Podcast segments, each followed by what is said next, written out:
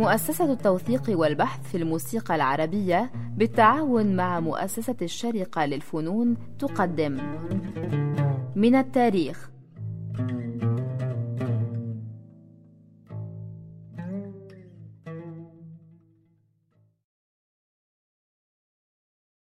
أصدقاء المستمعين أهلا وسهلا بكم في حلقة جديدة من برنامج من التاريخ حلقة اليوم حلقة استثنائية بامتياز. فهي ليست عن شخصية وليست عن حدث وإنما عن حالة ظهرت في مطلع القرن العشرين أو نهايات القرن التاسع عشر وهي حالة التسجيل. تسجيل بدأ على الكوبايات على السلندر بتاريخ غير معلوم في الشرق الأوسط وفي مصر تحديدا. ولكن ما لدينا من وسائل ووثائق تاريخية هي عن الاختراع الذي تلا الأسطوانة وأخذ نفس اسمها وإن كان الشكل ليس أسطوانيا وهو القرص ذا الثمانية وسبعين لفة. ومن أبرز من اهتموا بالتسجيلات التي تمت على الأقراص ذا الثمانية وسبعين لفة بالبحث الموسيقي هو أولا الدكتور علي جهاد راسي الأمريكي من أصل لبناني وبعده الأستاذ الدكتور فريدريك لاجرونج الباحث الفرنسي وهو معنا اليوم ليحدثنا عن تاريخ التسجيل وتحديدا تاريخ شركات الأسطوانات. يا ست آلاف مرحب يا سيدنا. أهلا بيك. زي ما قلنا إحنا في حلقة عن حالة وليست عن حدث أو شخص. تماما. فماذا تقول عن تاريخ التسجيل؟ أو إذا كانت هناك معلومات غير اللي أنا أعرفها عن تاريخ الكوباية ثم بعد ذلك دخول التسجيل على القرص الذي أخذ نفس الاسم الأسطوانة. يا مصطفى فندي هذه المسألة لابد من أن ننظر إليها من ثلاث زوايا. أولا لابد من أن نتحدث قليلا عن تاريخ دخول شركات الإسطوانات في الشرق الأوسط وكيف تطورت صناعة الإسطوانة وصناعة الموسيقى المسجلة في الشرق الأوسط آه، ما بين أواخر القرن التاسع عشر إلى حوالي سنة 32 وسنوضح لماذا نضع هذا التاريخ فاصل بين حقبتين. كذلك لابد من أن نتحدث من زاوية ثانية وهي تأثير الأسطوانة أو القرص ديسك على الحياة الموسيقية في الشرق الأوسط. وأخيرا لابد من أن نتحدث أيضا عن تأثير الأسطوانة على الموسيقى في حد ذاتها. فنبدأ بالبداية تاريخ دخول شركات الأسطوانات إلى الشرق الأوسط وبدايات إرهاصات التسجيل التجاري في الشرق في مصر وفي بلاد الشام وفي بلاد المغرب. يبدو كما سبق أن قلت أن البداية كانت الكوبايات cylinders المعروف أن عبد الحمولي آه، سجل عدد من ال cylinders وكذلك الشيخ يوسف المنيلاوي وأظن أنك تستطيع أن آه، آه، تسمعنا نبذة آه، قصيرة من تسجيلين نادرين. هناك تسجيل للشيخ يوسف المنيلاوي وهذا التسجيل موجود على موقع على الإنترنت آه، تابع لجامعة جنوب كاليفورنيا يونيفرسيتي اوف كاليفورنيا سانتا باربارا. يو سي إس بي. يو سي اس بي تماما وعلى هذا الموقع هناك آه، آه، العديد ربما أكثر من 10 أو 15 تسجيل آه، كوبايات قديمة آه، منها تسجيلات قد تكون بصوت عبد الحمولي. نعم وإبراهيم الأباني ويوسف منيلاوي وغيرهم. تماما. ده مظبوط.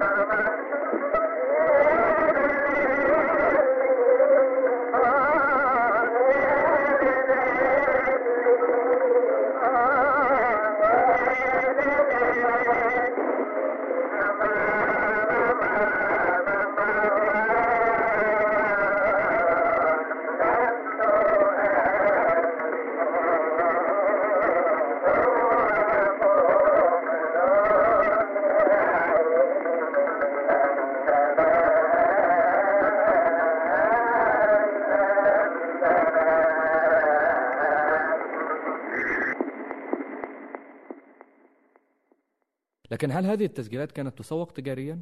هي لا شك أنها كانت فعلا تسوق تجاريا ولكن كانت تسوق تجاريا لمن؟ لعلة القوم فقط.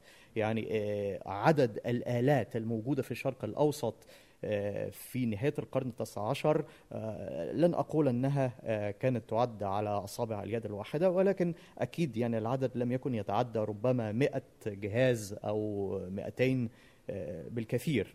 يعني فقط الطبقات ال- البرجوازية والطبقة الأرستقراطية هي التي كانت آه، تمتلك آلة مثل هذه الآلة لدرجة أن حتى يعني في نهاية القرن التاسع عشر آه، أنا أتذكر أن آه، أستاذنا علي جهاد راسي يذكر في رسالته أنه عثر على قصاصة من الصحافة المصرية من نهاية القرن التاسع عشر حيث يستغرب صاحب المقالة كيف تستطيع مكنة أن تتلفظ بالحروف العربية التي يخطي آه، نطقها ال- الأجانب بشكل عام؟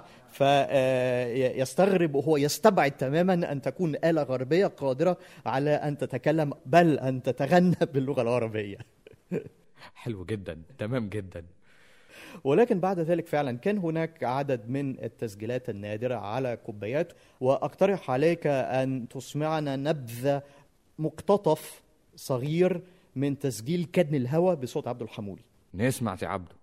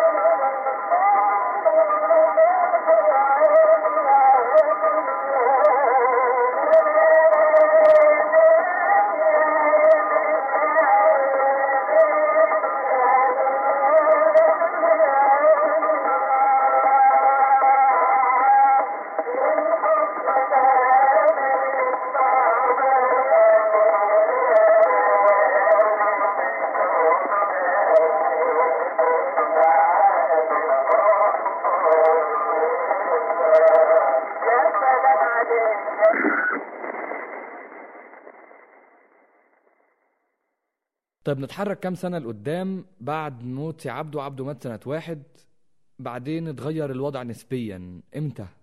بالضبط سنة 1903 1903 آه، بمثابة الزلزال في التاريخ الموسيقي في الشرق الأوسط. كاروزو آه، مطرب الأوبرا الشهير هو الذي بين قوسين صنع الأسطوانة في الغرب. كاروزو كان أشهر مطرب في الغرب المطرب الإيطالي أو آه، مغني الأوبرا الإيطالي مشهور. فاسطوانات كاروزو تسجيلات كاروزو جعلت كل جمهور المتلهفين إلى الاستماع إلى هذا الصوت الجبار يشترون الجهاز الجديد الأقراص التي اخترعها برلينر آه، وذاع صيت كاروزو. من الشرق إلى الغرب ثم قررت شركات الاسطوانات الناشئة في أمريكا في إنجلترا في ألمانيا في فرنسا أن تفتح العالم أو أن تغزو العالم. الخيار لك في اختيار اللفظة التي تفضلها. فبداية الغزو أو بداية الفتح بالنسبة للشرق الأوسط سنة 1903 إمتى كانت تسجيلات كاروزو تقريبا؟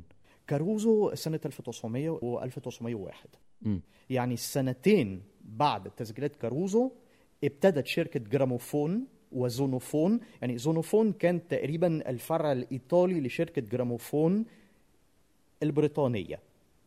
الحملة الأولى في مصر كانت سنة ثلاثة يبدو أن مطربين الصف الأول امتنعوا أمام هذه البدع ليس لأسباب دينية بس فقط كانوا عايزين يعني إيه إيه يزقوا قدامهم المطربين الصغار عشان يجربوا هذا الوسيط الجديد. مفهوم. نشوف النتيجة إيه وبعدين هم ممكن يفكروا في الموضوع. فحملة التسجيلات الأولى سنة ثلاثة ما اشتركش فيها آه، أي واحد من الأصوات الكبيرة كالشيخ يوسف المنيلاوي أو عبد الحي حلمي. ربما الاسم اللامع اللامع قليلا الوحيد اللي اشترك في هذه الحملة كان سيد الصفتي. اللي هو كان لسه بدأ يلمع ساعتها. تماما يعني كان بدأ نجمه يسطع ولكن يسطع على قده برضه يعني.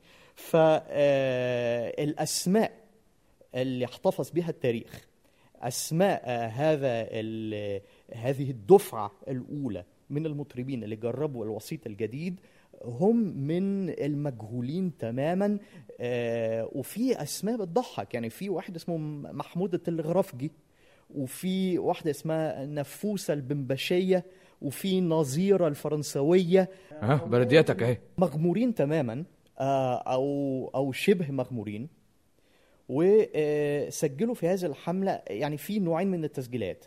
آه، إما عوالم بيغنوا أغاني خفيفة اللي آه، اللي سميت بالطاقطي تقريبا في أواخر القرن التاسع عشر آه، بس طاقطي أفراح. عوالم بيغنوا الغناء الراقي من أدوار وقصائد وهذا الصف الثاني والثالث من المطربين الرجالة اللي برضو كانوا بيغنوا أدوار وقصائد. وربما آه، هناك تسجيل للقرآن لكن لست متأكدا. مسألة أول تسجيل القرآن أظن أول تسجيل تم سنة خمسة وليس آه، أو سنة أربعة. آه، ما كانتش الحملة الأولى سنة ثلاثة لأنهم كانوا يبدو أنهم كانوا ينتظرون فتوى من الأزهر تبيح. مستهيبين يمكن. نعم آه, آه تبيح يعني تسجيل القرآن آه ومتى يمكن للمرء أن يستمع للقرآن ليس في قراءة حية ولكن من أسطوانة. إذا رجعنا تاني لسنة ثلاثة في الحملة الأولى اللي هي حملة التسجيلات الشيء الغريب إنه في اسم أعتقد كان لامع يمكن كملحن أكتر من مطرب موجود له تسجيلات في هذه الحملة اللي هو إبراهيم الأباني. إبراهيم الأباني فعلا آه هو من طبعا الملحنين الكبار هو آه نظير داود حسني. وربما لن أكون منافس ولكن هو ال- الذي يأتي في الترتيب مباشرة بعد عبد الحميد ومحمد عثمان. آه إبراهيم الأباني أظن أن صوته تغير وربما آه حظنا الحلو أن إبراهيم الأباني آه سجل في آه سنة ثلاثة قبل ما صوته يتغير وقبل ما يبقى غير قادر على الأداء بشكل جيد. هو مرض.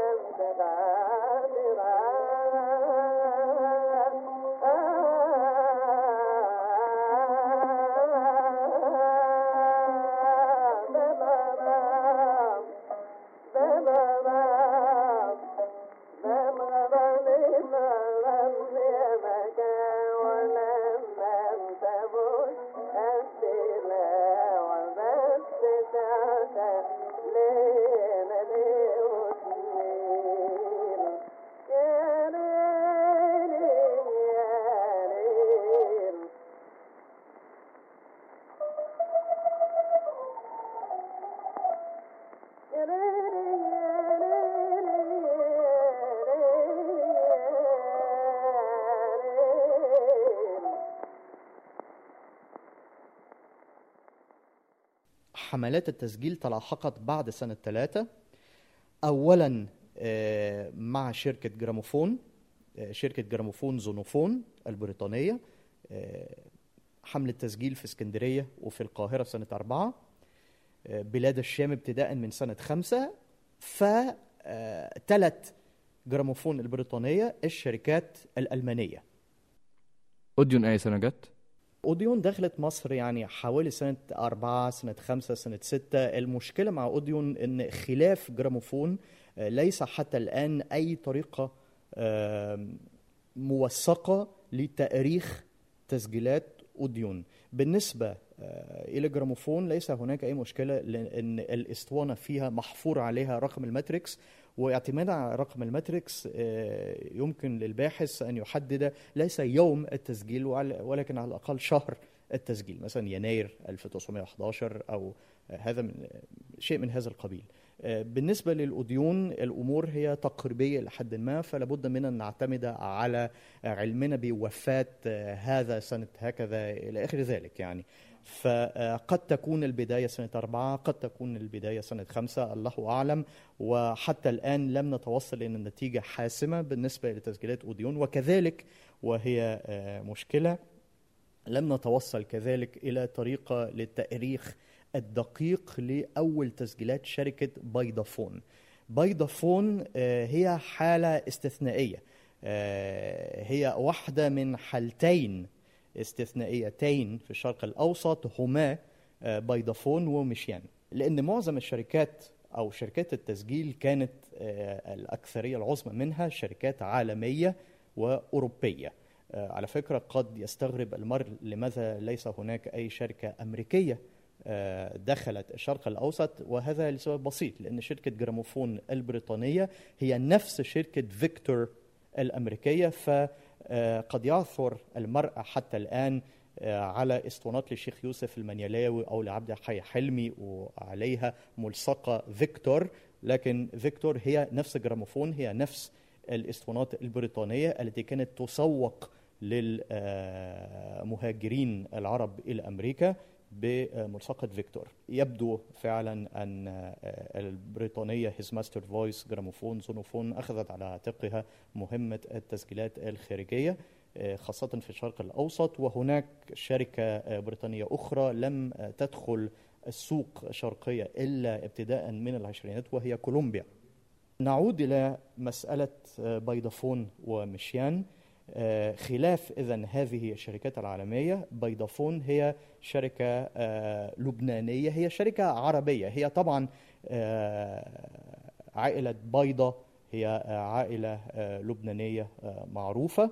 ومؤسسي الشركة آه، بطرس وجبريل بيضة. أسسوا هذه الشركة في بيروت وحتى الآن نعثر على اسطوانات قديمة والملصقة. آه، مكتوب عليها آه، أبناء عم بيضة بيروت سوريا وحتى في التقديم هو بيقول آه، أسطوانات بيضة أبناء عم بيضة بيروت ويقول الاسم ال...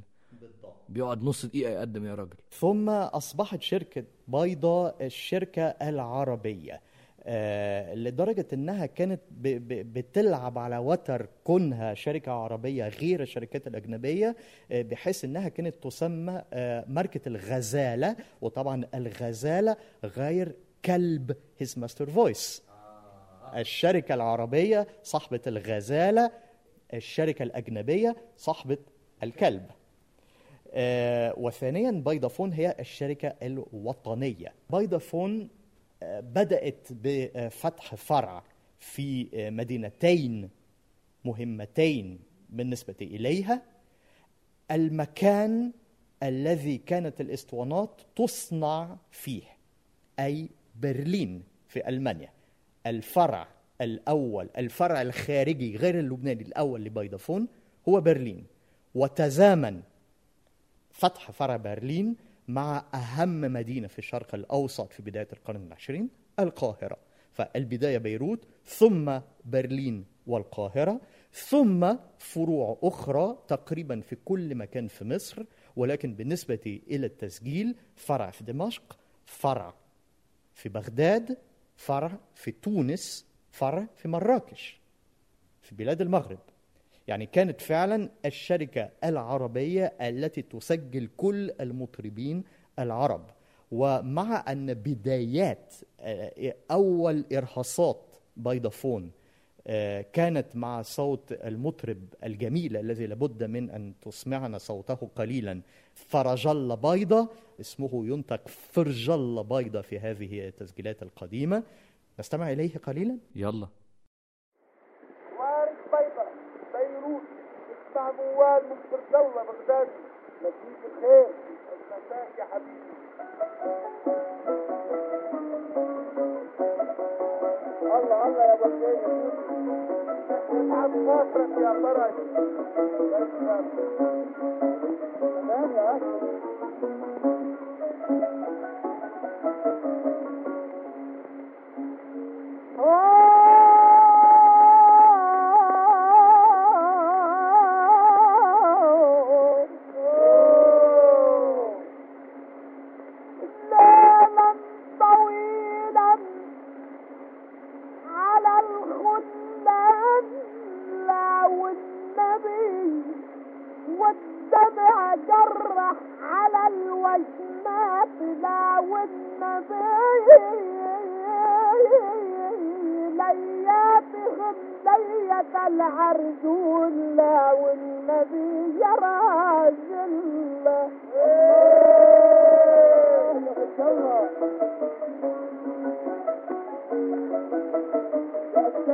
دماغ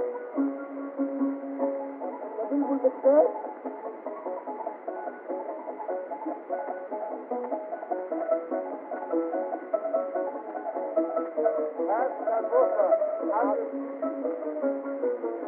حسن نورة يا حبيبي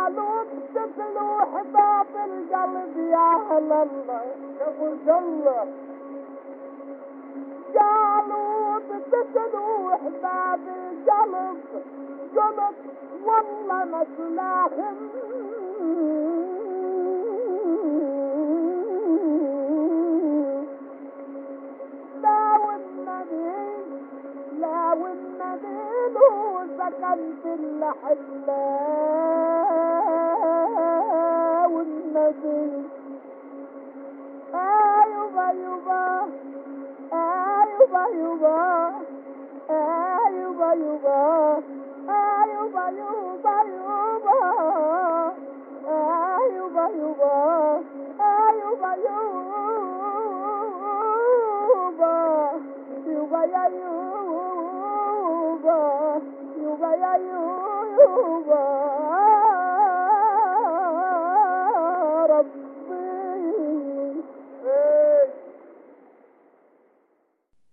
مع فرج الله بيضة. إذا بدأت بيضافون ولكنها انتقلت إلى مصر بسرعة.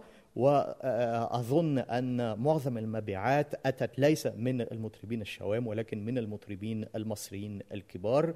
وعرفت شركة بيضافون كيف تستقطب آه، كبار آه، أساتذة وفطاحل الغناء كعبد الحي كسيد الصفتي آه، وغيره كثير من المطربين. طيب عند رحلة تطور بيضافون خلينا ننهي حلقة اليوم من برنامج من التاريخ ونستكمل في الحلقة القادمة الحديث عن شركات الإسطوانات في الوطن العربي.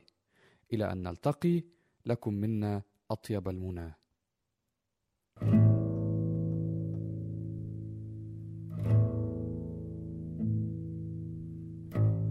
من التاريخ. فكرة وإعداد مصطفى سعيد.